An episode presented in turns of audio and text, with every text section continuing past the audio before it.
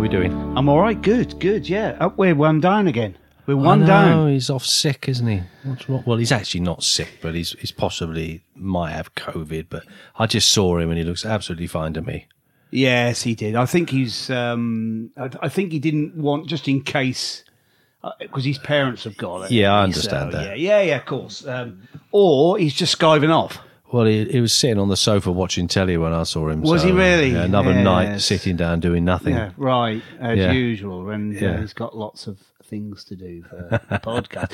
Anyway, Yeah. well, um, what a great trip we had.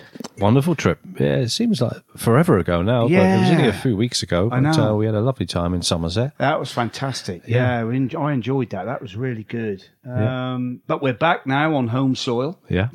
And uh, yeah, we've got a, a guest in um, tonight. Um, well, jazz, as they said on the yes, as they said on the far show, a bass playing uh, jazz player. So um, Extraordinarily. extraordinaire. Yeah, a real engine room. Very much. yeah, so, yeah, very much so. Yeah. um, a long-term servant with Kenny Ball, I believe. Hmm. Uh, so that's a big clue out there to our Yeah. listeners. Um, plays locally with a band called the Dixie Mix. Yeah, which I, I actually I saw the Dixie Mix. I don't know, three or four years ago. Maybe it was before COVID, and I remember clocking this guy and thinking, hmm, because obviously being a drummer, you do notice bass players, the Yeah, of course. section, Yeah, absolutely. and I thought, oh, there's something special going on here, and he, Yeah. he was driving that band like He a, was. like a train. Absolutely. it was like wow, Yeah, double bass playing. and I, I didn't know extraordinaire. even know who it was, but I, I, I could tell there was something special going on. Yeah, he, he's he's a fabulous player. Had a very long established career. So uh, yeah, ladies and gentlemen, we'd like to uh, introduce Mr. John Benson.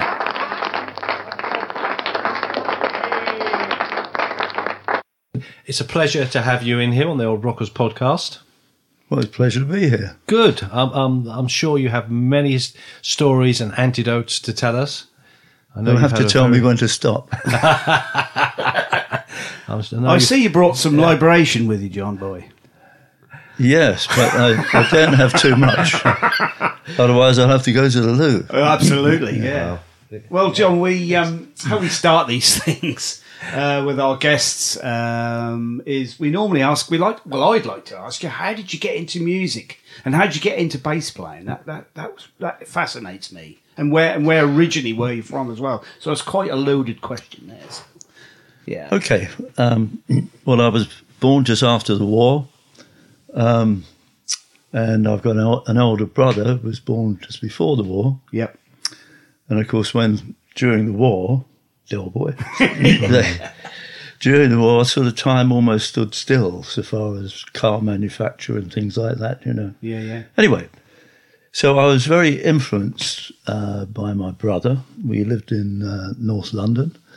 I went to um, a school in Muswell Hill, uh, at a, a, a school adjacent to um, Rod Stewart, Okay. and also Dave and um, the, the Kinks. Oh, D- yeah. Dave and who's Yeah. the other one? and, his Yeah, bro- uh, and his brother. Ray. Ray, Ray and Dave. Yeah. Yes, okay. Ray Davies. Yeah. Yeah. And um, it was round about the early, very early 60s. We were, um, the, the three of us had uh, rhythm and blues bands. Okay. Yeah. I'd already done a bit of um, rock and roll and skiffle. And just be- before that, in the early 50s, my brother bought himself a clarinet because his, um, his mentor was uh, um, Monty Sunshine, who used to be with the. Uh, Monty what's the name? Sunshine. What Yeah. a name. Yeah, that's Great right. name. Yeah, it was the Ken Colyer band, Okay. but then it became the. Um, do you know, it's set my mind in about. Anyway, I, I, I'll, all I'll right. carry on with it. No. So I had a little bit of that uh, Okay, at yeah. the back of my mind to start with. Yeah. Yeah. Now, whilst I was doing all this, it was the early, as I said, the early 60s. There used to be um, a big record shop in the centre of London, where it was a, an electrical shop called Imhof's, and it was in uh, New Oxford Street near the Dominion. And you went downstairs, and they had a big uh, central case, if you like, full of album sleeves. And what you did, you went down there, you had a look at all the sleeves, and when there was something you were interested in, you'd take the sleeve to the counter. Hmm. They would entrust you with the album, and you'd go to the sound booth hmm. and put it on. Hmm. Well, after about eight bars, oh, goosebumps come up Ooh. because I knew there was something about this. It was, um, it was. I remember it was an orange cover with this black musician on it, Okay. and it was called Soulville. And I didn't know who that w- was at the time, but his name was Ben Webster, and he had the Oscar Peterson Quartet accompanying him. Right. Mm. Well, you don't get much better in the world of jazz hmm. than those guys. Right. So this is the impact it had on me. Hmm. How old So were you, John? when this- this- I was about um, 17, 18 Okay. at the time. Yeah.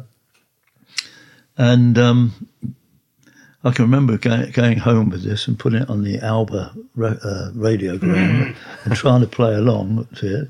Because most of it, well, some of it was like 12 bar blues, but it became quite apparent that they were using a lot of chord inversions Right. that uh, I was not familiar with, you see. Yeah, yeah, yeah. And I've anyway, I, I tried this for a little while, but I didn't think I'd ever make um, uh, a respectable jazz guitar player. Right. And in, in, in any way, I wanted to play tenor saxophone like uh, Ben, you see. Right, yeah. So, um, but because I played a guitar, which is a, a stringed instrument, Mm. um, I thought to myself, well, it shouldn't take too long to convert into to bass. No, of course. Now, this wasn't bass guitar. No. In, in my book, it had to be a double bass for jazz. Yes, yes. Although there were a lot of guys at the time, uh, purely because of transportation, were changing the bass guitar. Anyway, I bought myself a double bass um, from a guy in South London, which was 185 pounds. That's Which- a lot of money. yeah. then. It was a lot of money. That's right.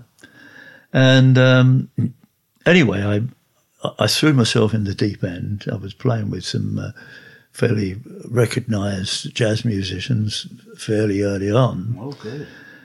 but it struck me that I would I would probably never reach the standard required to earn a living out of playing it. Right. So I thought, well, I better get a proper job. So I went down Fleet Street, you see, and I managed to get a job at the Daily Telegraph. I had to join NATSOPA Union to do Oh, it because okay. it's a union thing, you know. Right. So I started as in 1965 now, we're talking about. And um, I worked in the wages department. Well, during that time, there was a lot of music going on in, uh, in the East End, uh, mainly in jazz pubs and clubs. And it was pre disco, so any entertainment venue needed proper musicians to do it. Right. So I got a lot of work playing with a trio and a, uh, you know, a compere singer and whatever. Don Wallace comes to mind, who was a, a Jewish um, uh, entertainer singer, Yeah. Great singer. Yeah, so, yeah. so I learnt a lot of sort of Sinatra and Tony Bennett things Yeah. along the line. You see. Nice. So fast forwarding, I got married in uh, the beginning of '69. Okay. And in the early 70s, with my wife Margaret's permission, I asked her if I could give music another go because I felt that I might stand a chance now. Right. And so in 1975, I left, left the Telegraph, and within months, I'd got a job with um, at Monty Sunshine, funny enough, who was Oh, my brother's hero. Yeah, yeah. And shortly after that, I was asked by Kenny Ball to join his band and go out to Australia and put on a tour, Fantastic. which was like a six week tour there. But we went via the Middle East for a few weeks and come back via the, the Far East Right. uh, for a few weeks. So I was away Right. quite Yeah. a quite a bit. I, I went during my 25 years with Kenny. I went to the Antipodes um, 13 times. You know, Australia and New Zealand. Was there a good jazz scene down in Oh yes, and Kenny was well known because Kenny had, um, before I joined him, he had 14 hit records in the 1960s. Right. Um, Acker had, Yeah. had a few, but his were mainly with an orchestra, Right. like um, Acker was the clarinet player. yeah, Acker Bilk. we're Stranger yeah, on yeah. the Shore and Stranger things like that. Shore, You see, Yeah, yeah. But I mean, all Ken's ones were, were with a band. Mm. And my predecessor was on that, Vic Pitt, who, funny enough, when he left, um, and I took his place, Mm. uh, which was in uh, the mid mid 70s, about 76, I think. And I remember saying to Margaret, Christ, uh, Vic's done 18 years with Kenny, because the band started Wow. in 1958. And I thought, well, I- I'll never top that. Yeah. I actually did, because I did 25 years, you know. Fantastic. And uh, they were halcyon days, Yeah. you know. So anyway, that's briefly how I got to that stage. So, so when you got the, the job um, in Fleet Street, were you still playing it like in the evenings? Oh at yes? So yeah. you're still playing. Sometimes I'd take my instrument down, we put it in the NCP car park, Yeah. and then go on to a gig. I'd Right. even been known before to do some lunchtime gigs. Right, come yeah. back. Yeah. Um, so you never stopped. You you just needed a, more of a solid income kind of thing. Oh yeah, I- Yeah. at that time I was doing about six nights a week. Yeah. which was bringing me in as much money as I was earning at the Telegraph. Wow. Because I was a computer programmer then, you see. Right. They'd, uh, I forgot to mention that, but the, Yeah. they put out aptitude tests for the, the whole of Fleet Street were, Hmm. who were interested could uh, could take. There was 208 people who took the aptitude test. Eight of us pa- passed, Yeah. and I was one of the lucky four who went on the pro- programming school at, Oh, uh, the in Greenford. days of computers. Wow. Oh, you had to have a whole suite of programs to do one task, like an input program, Yeah. a print program, an update program, you Yeah. know, things like that. All, and there was a, a staff of about 50 pe- personnel Mm. in this computer department. Yeah. It was one and a quarter million pound. It was a, a status symbol for a glorified adding machine. Really, that's what. So you- you're kind of at the cutting edge of technology then. There, I know, I know nothing about it now. In fact, I would say absolutely nothing about it. Yeah. You know, Well, maybe you choose not to. You've got more Well, it's- interesting it's- things to think about. well, I always have had Yeah. music. yeah. Yeah, of course. Yeah, of course. Fantastic. So, um, yeah, so British tours then. Uh, if 25 years then, John, I mean, that's that's a lot of gigs. I would Oh say. yeah. Well, when I first joined the band, we were roughly doing 250 a year, Well, really? and when you include time for travel, Yes. I wasn't at home a lot.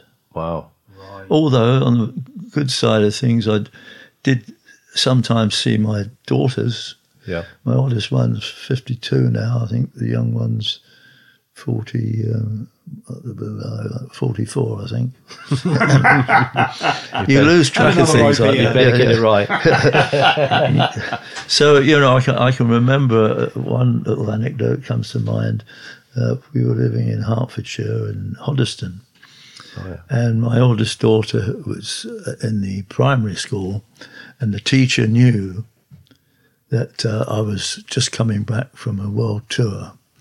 And as I approached the school, I caught the teacher's eye, and it was like a, an L shaped classroom. Yeah. And I walked round there, just come inside the door. The teacher said to Abby, she said, Oh, just go round the corner there. I'm going to well up in a minute Oh. and she ran towards me. And we embraced there, Yeah. And uh, I can remember that as if it was yesterday. Oh, that's lovely. That's a nice memory. Yeah, that's it's wonderful. lovely memory. Yeah. Yeah. yeah. Yeah. That's fantastic. Actually, I've had similar things to that. I I remember the boys came to see me play in Florida once. They all came out, and uh, my youngest one, Alex, uh, he was dying to get on the stage because we they came as I, we were playing a gig. So um, he was like, "Dad, Dad, Dad," and wanted to come. Obviously, but you, when you're playing a gig, you can't really stop. So I had to wait till uh, we finished. But that was a wonderful thing. Yeah. They, they all turned up. Yeah, that's a great thing. Yeah, that was lovely. Nice memories to have. Oh, indeed, they. Yeah, And they yeah. stay with you for life. Yeah, exactly. No, it's lovely. So, uh, so at this time you were very very busy. I mean, so was this? Were you doing tours of the world every year, or just European, and then you went further afield, or h- how, how did it work? Well, as I said, we did 13 world tours Yeah, in my 25 years with the Yeah. band. but we did other tours, obviously, of um, of Europe. And uh, yeah, uh, what I, I let's put it like this: I've been on every continent, with the exception of Antarctica, right. and I'm not too bothered about that. No, of course. no, not without a good coat. I can't say every country because there's countries about now that I've never heard of, Yeah, yeah, yeah, yeah, yeah. which of used to be called something else. you know. Yeah. Yeah, exactly. yeah, absolutely, yeah. So, um, also, I can remember obviously seeing Kenny Ball and, uh, his jazz band on the TV. That's all right. Yeah. So, any memorable TV? Well, you, you, you, you may have seen them on uh, Morecambe and Wise, but that came to an end just about when I started. Oh, I Because see. Eric was, was ill and he, he stopped doing it. It was before he died. Um, but we did a couple of things with Ernie Yeah. as a tribute to the Morecambe and Wise thing. Um, and one of them was at the Palladium. Yeah, yeah. I mean, we, we played. I played at the Palladium three or four times Right, you right. know, this, that, and the other. Um, mainly um, uh, Royal Command things, you see. Yeah, yeah, The yeah. first one I did was in '79 was with Princess Margaret. Right. She was Fantastic. there, and there's, I've got a picture on my piano at home of us being presented to uh, to Princess Margaret, the whole band, you know, which Yeah. was nice. Yeah. Yeah, nice thing to do. We played at Buckingham Palace. We played there. For, it was a pre-wedding ball for Charles and Diana. Right. Wow. I'm allowed to say that now, aren't I? Yeah, yeah, of course, yeah, yeah, of course. Yeah, fantastic. Yeah. Yeah. So that, that's some great sort of memories there, isn't there? So uh, Yeah. I think you used to do something on Pebble Mill, didn't you, John? With- Well, yes, it, it was Saturday night at the mill, and this was a six-year period, and I think it was from. Uh, it was, I think it started in '77 and went on to '82, something like that. yeah, yeah. And um, the, Michael Parkinson was on before us, uh, and he did 16 w- weeks for six years, or it might, that might have been longer, I don't know. But we did six years of 16 weeks. So when the Parkinson show finished, Saturday night the mill came on, and we were booked as the resident band who played played the sh- the opening Yeah, thing yeah. for the for the uh, for the uh, show, and also we had a feature number.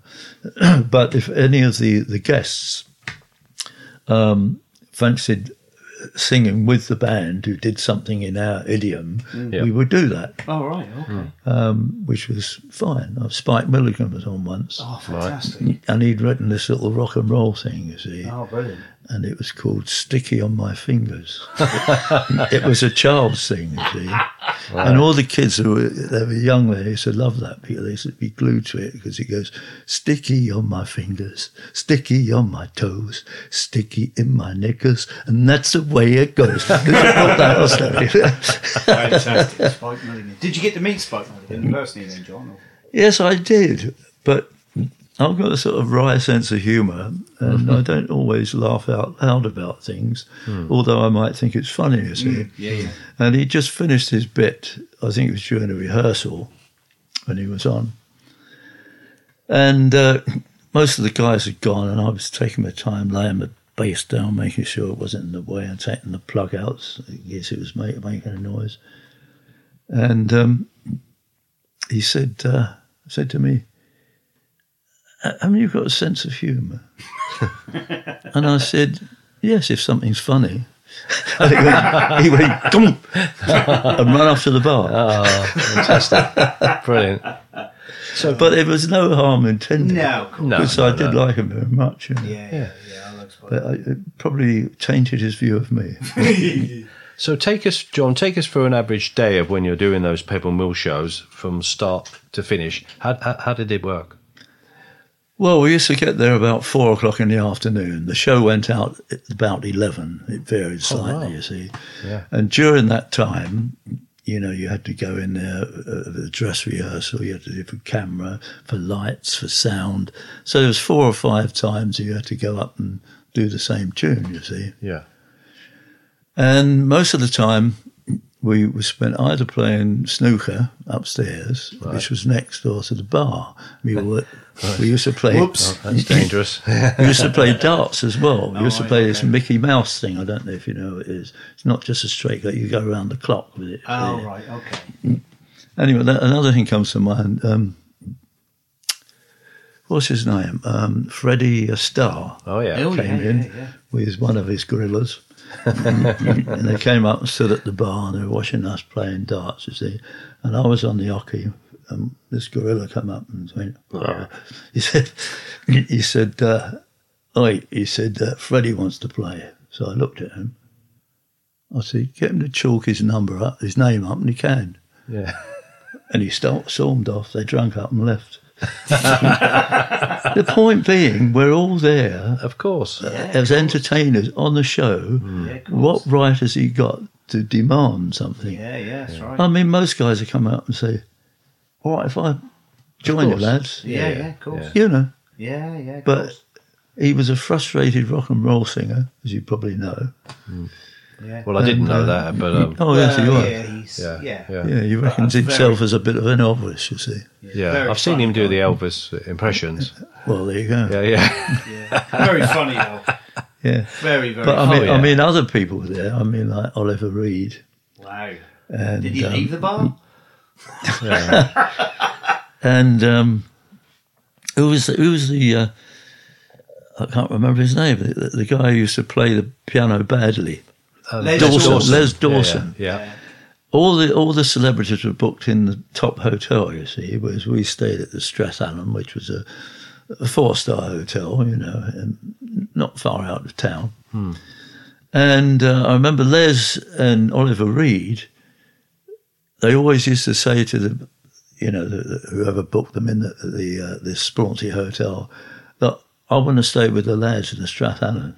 So can you book me a room there? Yeah. Because they knew when we got back at about midnight, the piano player used to get on the Joanna, you see, and we used to have a sing song. Right. Oh, right. And um, and sometime like three o'clock in the morning, someone looked at that watch and said, "Oh look, we just got time if you want to curry at the mum, mum's house at, at Four Ways," and we used to trudge off to there, which is the next roundabout down, Yeah. and have a curry it. Nice. Get back about half past four or five in the morning, Yeah. go to bed, wake up just in time for Tiswas. Fantastic. and then we had a heart starter in the bar, you see. Yeah, yeah. Yeah. Yes. Wow. Yeah, that's the rock and roll lifestyle. That is an absolute rock and roll lifestyle. Well, it was, you know. I mean, all musicians are similar in as much. Yeah, of course. We all Yeah. have the same desires for certain things at certain times, and you know, I mean, classical musicians as well. I, I- one of my pickup uh, places was at Potter's Bar. I remember being befriended by this lead uh, uh, viola player um, from the English National Orchestra, I believe it was. And just talking over, you know, just chat, chit chat. We had the same ideas and requirements, you know, mm. from from work and life yeah, yeah. as everyone. Yeah, yeah. Well, of course, yeah, absolutely. Yeah. So, did you when you're on your say like your tour in the UK, for instance, did uh, like can you have a bus then? It, did you have a, like a set like a driver and stuff like that, like a proper tour bus? uh, Well, back in the day. we used to have a great big Mercedes like coach uh, Okay. early on, but we ended up with two um, Mercedes uh, large vans. Like splitter vans, seating. I can't remember what they were called now, but no, what we what we had is we apportioned the we had bulkheads put in and apportioned the equipment in both vans. We had one south of the river and one north of the river. yeah, yeah. And of course, Kenny lived in Essex and I lived in Hertfordshire, so we were together in the um, in the uh, the north of the river one, and some of the guys who lived south of the river travelled on that. So we had two sort of roadies.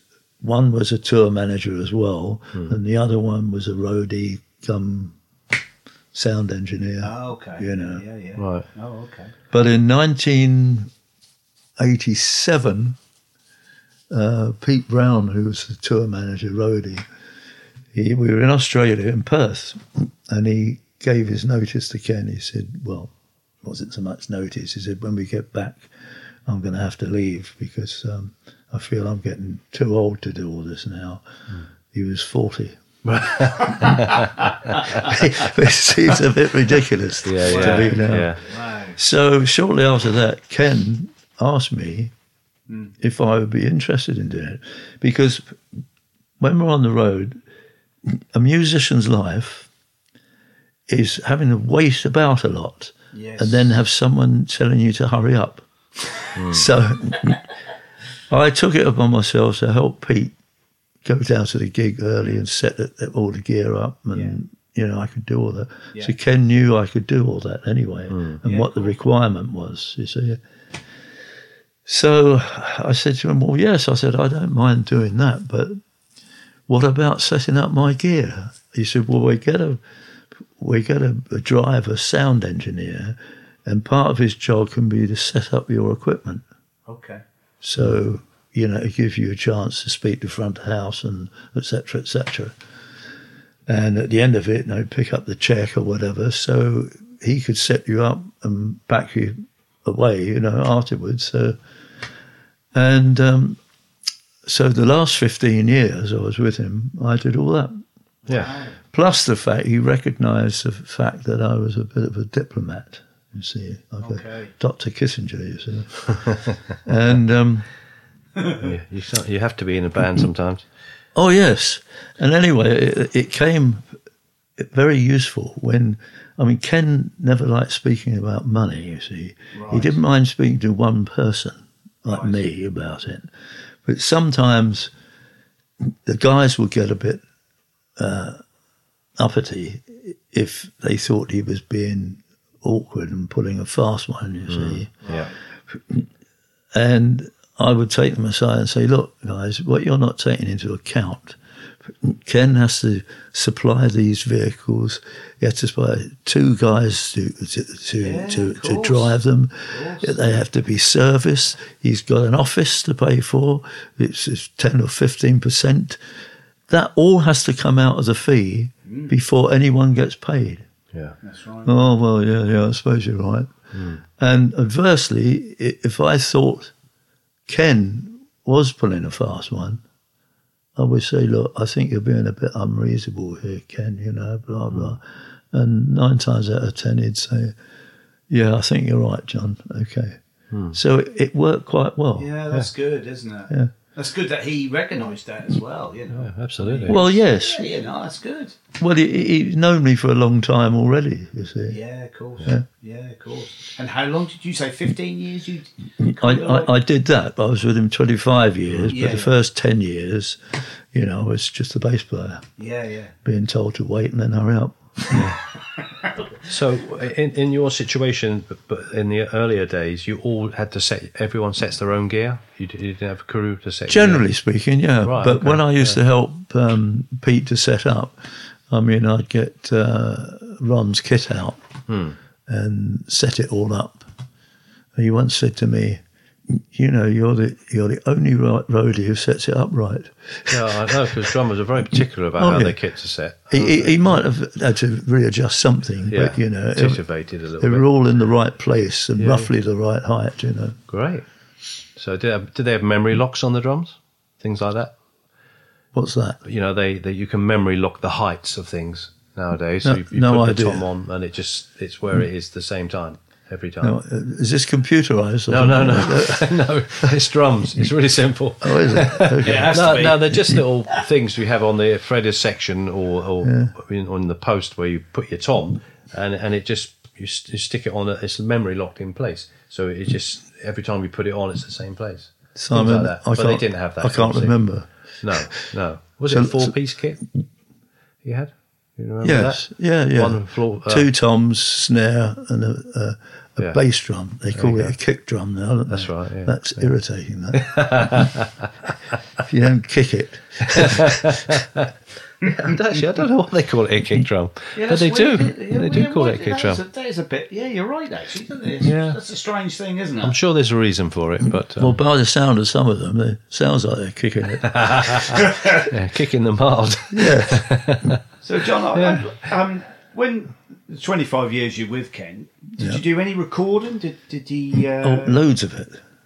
so Loads where, of it. where whereabouts um, did you record? Any particular place? Uh, you know, in London, I suppose. Yeah, we started off Pye Studios in Okay. London. Whereabouts was that? Pye studios. Oh God, I can't remember. There was another one at Euston, Yeah.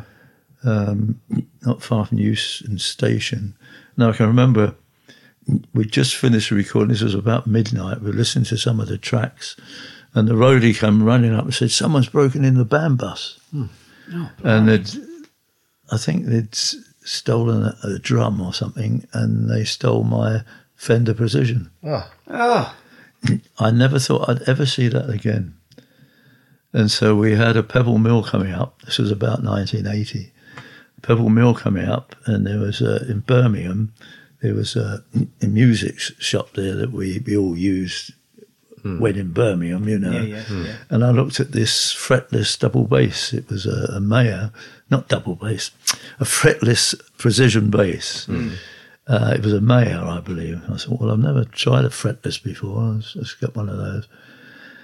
And I bought it, and within about four days, I had a phone call. And it was police, uh, London, Albany Street uh, station, or Albany Street Nick, if you like, inviting me to come and have a look at my bass guitar. right. And So I went down, and lo and behold, it was it was there. Wow. But our roadie had the common sense when it was stolen to go to go down Denmark Street in, in London, where all the guitar shops were, Denmark Andy's Andy's guitar workshop, Yeah. and Andy was in there when this guy walked in, and it was like a wedge-shaped case with all these stickers on it. You see, which the roadie had described. Yeah, yeah. And as soon as we went in, the the, the uh, guy came in and he said, "All right, let's have a look at it." So he opened it up. He grabbed hold of it and he said, "Won't be a moment." And he went out the back. You see, by the time he come back, he had scarpered. Hmm. You know. The guy wasn't very savvy, was he? Oh no, obviously not. yes, so, so that's how I got it back. So, John, a little bit earlier, we were talking about recording and your um, the band recording. What was the what was the process for, you, for the band to record? So obviously, everyone does it in a different way. Sure. Well, I think maybe the, the main difference is that we record much as they did yesteryear. I mean, we all had our own microphone,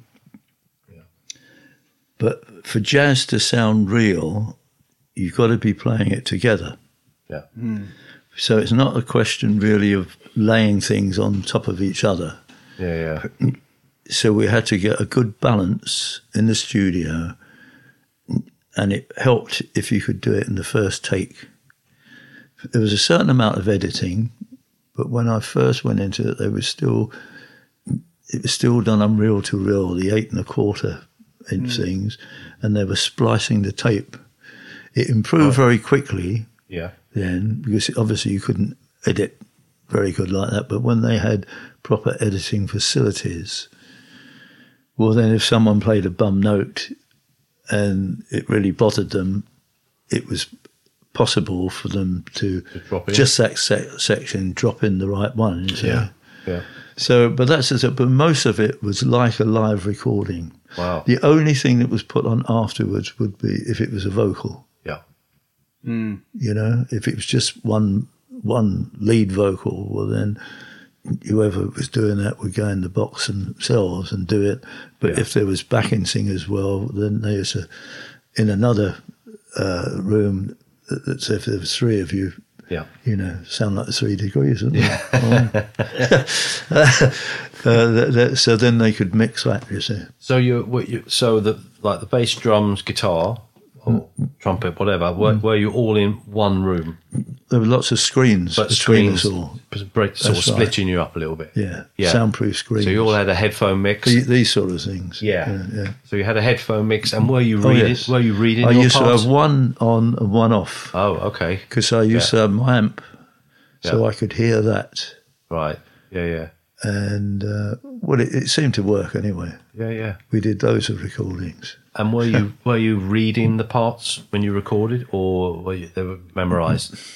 Well, uh, most things are by uh, memory, but if we're doing something different, I might have a chord chart or something to prompt. Yeah. You know, Yeah. that's all. Good. Yeah. I So- it's the old school way of doing stuff. Yeah, but that's I, right. I think it's still the best. I mean, you got you got to Well, it's obviously, real. You got to play well as a band, of course. But it's, it's it's yeah, you're exactly right. It's real. Yeah. Well, even with Dixie Mix, Yeah. we record like that. Yeah, fantastic. We fantastic. used that little studio in Beccles. Oh yeah, drill hall. Drill hall. Jill Hall, yeah. Drill hall, yeah, yeah. Was it Alex, isn't it? I don't know the gentleman, but uh, I know the drill hall. So Yeah. You know the drill. Yes, yes.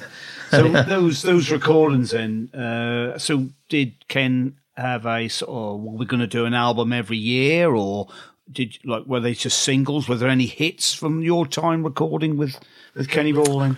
Well, that's an interesting thing. Um, a lot of the re- recordings that were sold in the shops, uh, I mean, obviously they were on LPs to start Yes. with, Yes. but, and then we had cassettes that came out and then CDs. A lot of them, to start with, were old recordings as a band Right. right? Um, and then, of course, I, I started coming in on them, so that included me Yeah. a bit later on. But it occurred to me that um, at some juncture, it must have been, it must have been shortly after I took over doing the admin. I suggested to Ken, well, look, we've got a lot of things from yesteryear that we do that are on record. Yeah. And I said, but we've got nothing representing the band now. So, not knowing there was a now series of pop music on things, we decided Kenny Ball and his Jazzmen now. Right. And it was things that we've either never played before or haven't played for years. Um, I used to book a studio. I'm desperately trying to think where it was now. Uh, it was in Hertfordshire anyway. Oh, okay. Um, and we used to go along and record this thing. And the first one was Now. And then we had a Now 2, a Now 3, a Now 4. Right. I don't know if we went, oh, we went Now Millennium. We had that as well. Yeah. And we had other things which weren't anything to do with, well, they were still Now, but they weren't Yeah, called yeah. Now. you Yeah, know. yeah, of course. Yeah, yeah. yeah. So, I mean, there's loads of them. Yeah, Right, really. fantastic. And when uh, I left Ken, um, we'll probably speak more about this later, but I formed a band called. Um, uh, what did I call it?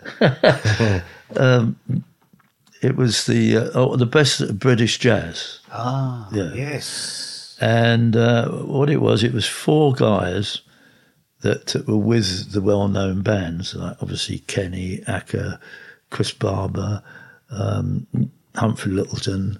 They'd all worked. You know, John Crocker was on it. Who used to be with. Um, I just said his name. I've forgotten it now. Anyway, no, no. But we had uh, his piano player. Okay. Barber. Chris Barber, that's yeah, it. John, John yeah. was with Chris Barber. And um, we had Colin Wood, who I've known since 1968, who was with Acker. Uh, he was in it as well. And we had um, two guys who weren't with any of those bands, but the youngest guy, who's a great friend of mine now, uh, Graham Woodhouse, who lives in Derby, he used to look, a- look after our pension books for us, you see. so, and we did two recordings with them as well. Oh, fantastic. Great. And did you tour with with the rest of British Jazz? Yes, but the, the the trouble was we lived dotted all over the place. Ah, you see, right. it ended up the the um, drummer who was with the band. For, I think he only ran for about ten years.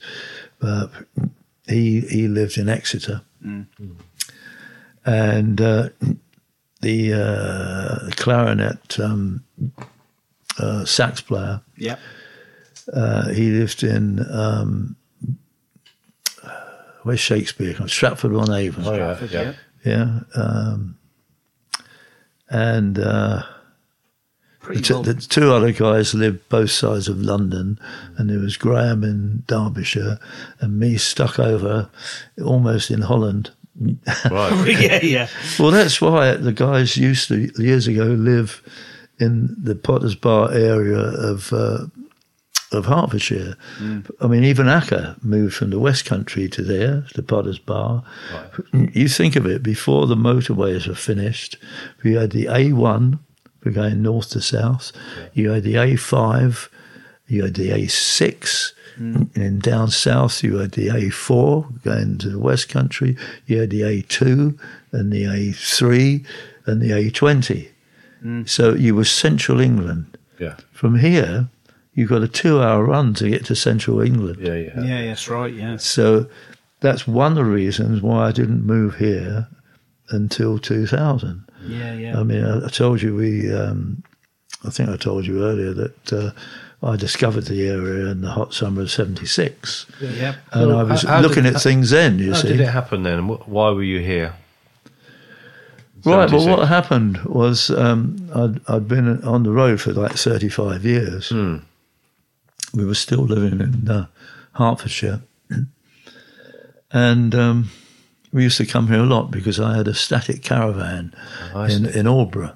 Oh, okay. And that was a little bolt hole, you see. yeah, yeah. and uh, new people bought the, the, the caravan site and uh, the Luton caravans, and all they were interested in was selling new caravans. You see, well, my caravan was an old um, gas mantle thing, you know, with no facilities. You had to go to cell block H for your ablutions, you know. but I'd worked up to one of the best plots now you've got no rights because you're just renting that plot. And it occurred to me, this was in 1999, that um, if I didn't buy a new caravan, that that plot would be given to a new caravan and I'd be turfed off somewhere else. So from that point, that reasoning, I bought a new caravan. Not a particularly expensive one. It was only like 10,000 then but they're vastly more than that now. But we had our own facilities, so you Yeah. didn't. It was nice not having to go to cell block H for your ablutions. you had them all on board. You see. Yeah. Little did I know that six months later we'd be moving here. Ah. But the reason that we moved is that I wanted to hang up my suitcase, mm. Right. and I, w- I was going to pack up playing. Right. And I thought, well, what can I do? Mm. So Margaret in uh, Jenny Jones, estate agent in uh, Aldeburgh, she saw this ex Adnams pub up for sale, you see.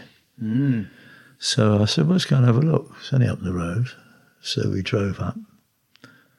It was in one hell of a state because it had been closed up since about 97. Everything was overgrown and whatever. But I walked all around it, had a good look, and went, uh, went back to the caravan. I had ideas in my mind. He went back home, and a, a builder friend of mine in Hertfordshire. I said, I found this place up in uh, Suffolk near Southwold. Would you come up and give it the once over, you see? So he said, sure, yeah. So he came up. He took it all around. He found little things he was saying, this, that, and the other. And I said, so what do you think? He said, well, subject to getting those sorted out, yeah, it's a pretty sound buy. So I said, well, that's the thinking about it. He said, well, let's put it like this. If you don't buy it, I will. Right. Well, there you go. that was good enough for me. yeah. Yeah, yeah. Which was I the old Brampton dog. Yeah, I didn't have a survey No. or anything. No. I bought it purely on that basis Fantastic. Yeah. because, you know what? And then I had to carry these plans out. I thought, well, if you know, I didn't want to get like an office job and having some spotty face youth telling me what to do. And what can you do after a lifetime of just playing music? Mm. Mm. You're virtually unemployable. So I, th- I thought, well, you, I've stayed in every type of accommodation from theatre digs up to five star hotels. We'll uh, have a little guest house, three room guest house that Margaret and I can manage ourselves. Mm. And I'll become the local Basil Fawlty. Yeah. You see? yes. Yeah. And that's she how it Sybil? started. Uh, yeah. Is Margaret Sybil? Oh, yes. All right. Do you have a Manuel? I'm Manuel. yeah. John, I, one thing I'd like to ask you, um, someplace I would have loved to have played, um, Ronnie Scott's. I expect you Oh, played. I- I, expect you played Ronnie Scott's a Yeah, lot. we did a couple of weeks there towards the end of my tenure, really. But we did one. They used to have a, a club in Birmingham as well. Oh, did he? Yeah, and um, I can remember we were on the same bill as George Melly there. Yeah, yeah. Once, you know, well, well, I knew, yeah. knew George anyway. Yeah, yeah. I knew all these guys. We were like one big family on the road, you know. Yeah, Yeah, of course. yeah. You, you asked me earlier about the tours. Yeah. We used to do um, about every eighteen months. We used to do a, a three band tour. Okay. Yeah. And It was always Kenny and Acker and um, the, the guy whose name I keep forgetting. It's terrible. Chris Barber. Chris Barber. That, why do I keep forgetting? I don't know. I don't know. He's very unforgettable, obviously. Well, you, it gets like this when you get to my age. yeah, of course. well, you're nearly there, aren't you, son? I think so. Yeah, that's right. already. Yeah. So um, anyway, but Chris had a lot of commitments in Yeah, yeah. in West Germany. You see, so he, he dropped out after the, the first one, which was successful. I think it was about seventeen gigs, but it grew. It was always Acker and ourselves and a different third band. Mm. You know, we'd have people like um, George Melly, Humphrey Lyttelton. Mm. We'd have um, Kenny Baker. All right. Remember Kenny Baker's dozen? Kenny Baker's half dozen. Dozen, yeah. And I first met um, uh, Jack Parnell, who Oh, was yeah. on drums with him. Yeah, yeah. And Jack Parnell moved to Southwold Yeah, I know Yes, he that. did. Yes, in an did, ex Adnams pub a- Wow. about 10 or 15 years before me. Yeah, I, re- yeah. I remember him being in South. Yeah. Yeah. A, a charming man. He was a gentleman. Yeah. He really Yeah. was, you know. Yeah. Fabulous musician. Oh yes, but of course he he hosted the um, the orchestra on Saturday, Sat Sunday night at the London Palladium. Palladium. Yeah. because Val Parnell was his uncle. He was the impresario. Right. Yeah. Yeah, yeah. Right. But we did we did a lot lot on the road together. So you h- who who decided who went on first, second, third, whatever? it was generally decided Yeah. by everyone that Ken should wind up the show Okay. because we had quite a bit of fire and enthusiasm in Yeah. the band. And in fact, on the first one that Kenny Baker did with us, I remember him standing after about the first three gigs where they had just had a, a moderate reception because they were playing more like um, uh, middle of the road jazz, very mainstream things like Okay, that. yeah. But they, they, they were traditionalists, the, the audience, you see. And I can remember seeing him standing in the wings listening. And the next night, they come on with an entirely different program and went down a storm because they were playing the music that the punters wanted to hear. Ah, right. So there's something to be learned from that. They had the ability to do it. They were all great musicians and they just slotted in. You see, it's only in this country that we pigeonhole things. You see, in the late 50s and the early 60s, there was all sorts of music going. Obviously, there was folk music, there was skiffle, there was rock and roll, there was modern jazz, there was traditional jazz, uh, you name it. Yeah, yeah. And and all these had separate fans, and never the twain shall meet. You see. Mm. Mm. And it wasn't until I first went to Australia and there was this lovely trumpet player called Bob Barnard, who's got like a Chicago traditional band, and his brother Len Barnard, who's got a jazz funk band mm. called Galapagos Duck. Great name. What a great name. But all the all the you know, that, that type of thing. And I remember that all the musicians in both bands could dep for each other. Hmm. That wouldn't have happened here hmm. because we were all in our little niche. But I recognise it because I'd done like rock music and things like that. Hmm. You know, I was probably more capable of of doing that, Yeah, of of being able course. to slot in. Yeah, Yeah. of course. Apart from the fact I wouldn't know their repertoire, you know, but No. the, the feel of it. you. Yeah, yeah, yeah. yeah. That's and uh, It's interesting you should Yeah. say that because a lot of my, my favourite kind of drummers are the older drummers. Uh, and, and like I say, I take a Buddy band like- Rich, maybe. Well, every drummer loves Buddy Rich, and they're just incredible. But um, I'm, I'm talking like a band like Focus. You've heard of Focus? Yeah. Well, that, that, that, in their sound checks, they play jazz. Cause, and, and I can tell Haven't they got a flautist? they have. Yeah, and Pierre it. van der Linden, the drummer, Yeah. is an incredible jazz player. An incredible player. And they're the kind of, that swing and that feel has been lost in a lot of modern, just in my opinion, in a lot of modern rock bands. They, they don't play like that anymore. It's, a, it's changed. It's a different feel now. It's Well, there, all there was a great sort of fusion of jazz in the Exactly. mid of, of rock music 70s, yeah. in the mid '60s. Yeah, yeah. Like Zoot Money, for example, Yeah, yeah. and um, Alan Price yeah. uh, and and Georgie Fame. Yeah.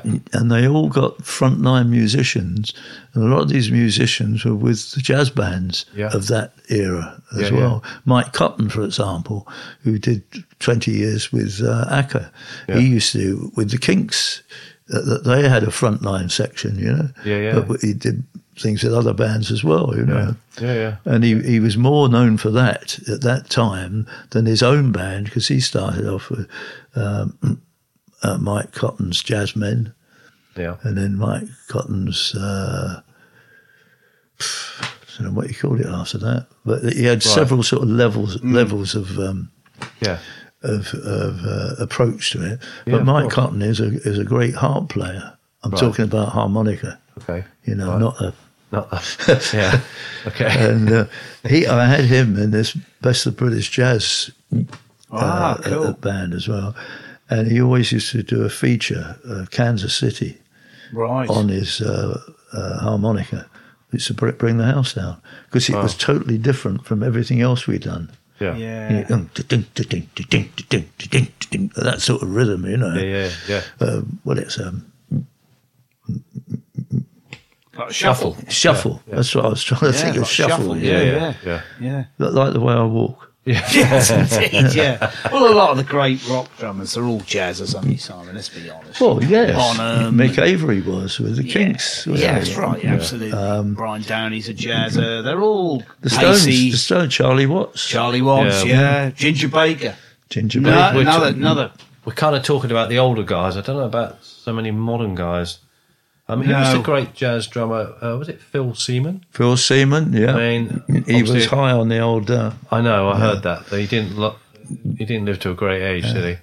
But I, I heard he was amazing. Someone has told me. oh yes, incredible yes he was. He was probably our finest player. Yeah. In, in fact, um, the drummer with Cream, Ginger Baker. Ginger, Baker, Yeah.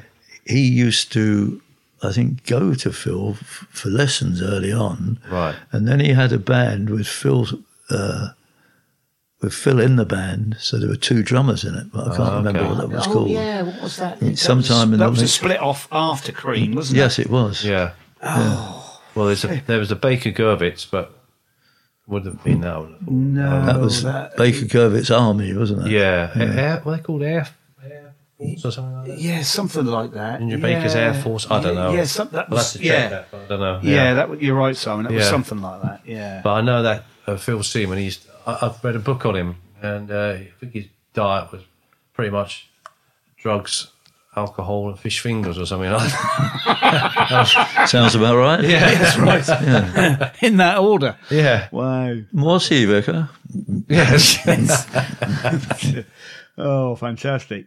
So, John, you decided then to, um, so I'd like to bring you up to the where we are today.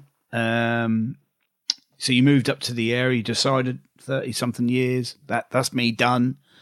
I'm going to do something else. You know, you now reinvented yourself as a East Anglian Basil Fawlty Yeah. at the old Brampton Dog, and um, but then all of a sudden you decide, oh, you get a call from the Dixie Mix guys. Well, st- slightly before that, okay, slightly before that, if I may interrupt, Uh, of course. after about six months of not playing, I played all my life. I know. I was going to ask you that. How do you stop? Well, I now realise, what I did shortly after, I was in my mid 50s then, I was too young to make that decision. So I've already added 20 years to my playing.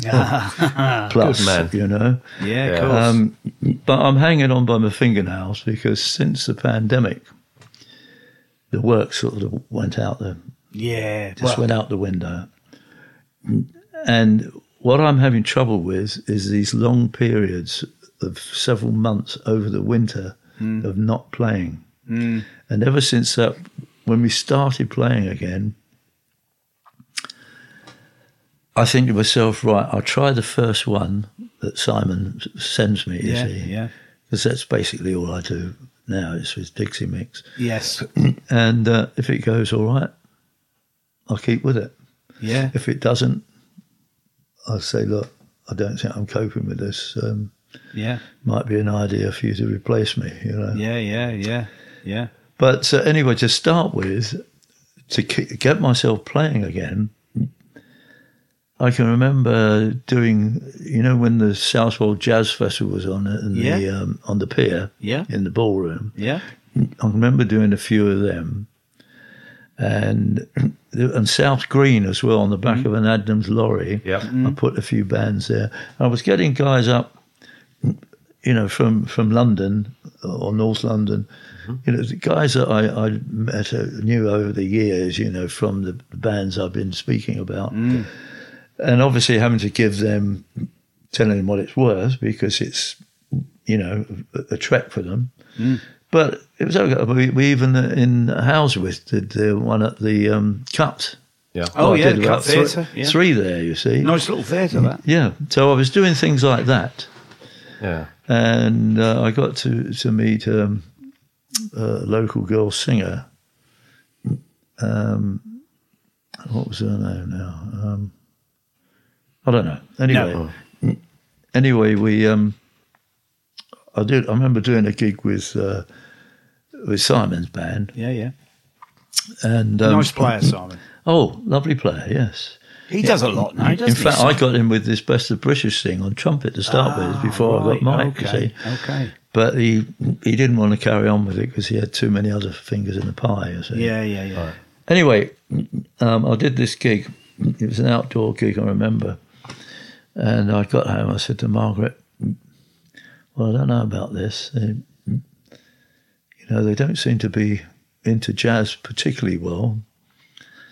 I said, "But I'll give it another go." Uh, the second time there, Simon said to the rest of the guys, "Look, look at John.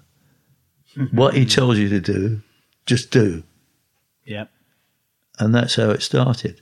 I was getting them to break things up, you know, having tacits here, there, and ev- everywhere, and, and and doing three beats of the bar and signalling when all this was going to be happening. Yeah. And it gave the band some format. Right. And I introduced the the black um, suits and bright red shirts, Shirts, yeah, as yeah, well. yeah, yeah. Yeah. So it gave us some sort of identity. I'll just tell our uh, listeners that's uh, if anybody knows Simon Nelson is his name. If people didn't realise that's Simon Nelson, yeah. Well, and then Yeah, he's a oh, good player. very good player. But yeah. the, the whole band is The whole good. band's good. Kevin yeah. West is good. We, we, we both know Yeah. Kevin really yeah, well. very well. You But know, but the, the drummer Tony, Tony Yeah, Wilkes, Wilkes, yeah, yeah, yeah. yeah. I mean, he was a guitar player. Oh, was he? But Oh, they're, right. because they're old friends, um, and Tony said, "Well, I don't know what uh, I don't know what I can do in the band." So Simon said, "Well, I'm, I'm looking for a drummer." He said, "I'll do that," because he sells musical yeah, equipment. You yes, know, he he's like does. yeah, Yeah, he yeah, a wholesaler. You know, Yeah, yeah. and uh, I think he probably had a kit at home anyway. And I think he'd only when this first time I started playing with him, I think um, Tony was still a bit of a novice there, which probably tainted my initial opinion. Right. But he's a bloody good player now. Yeah, yeah. yeah. He really is. So what a surprise was it then when Simon said, "We've had a call, and we're going to be playing with Rod Stewart because you supported him on his." Well, how, I mean, that that is how did that come about? Well, I think Simon um, knew that they had uh, different sort of support bands on, and I think he made a few inquiries, and he had to go along for some sort of um, meeting with them, you know. Yeah, yeah, yeah. Anyway, when it all came out and we did the first one, they were all football stadiums, you know, up and down. There was about seven, I think, up and down the country.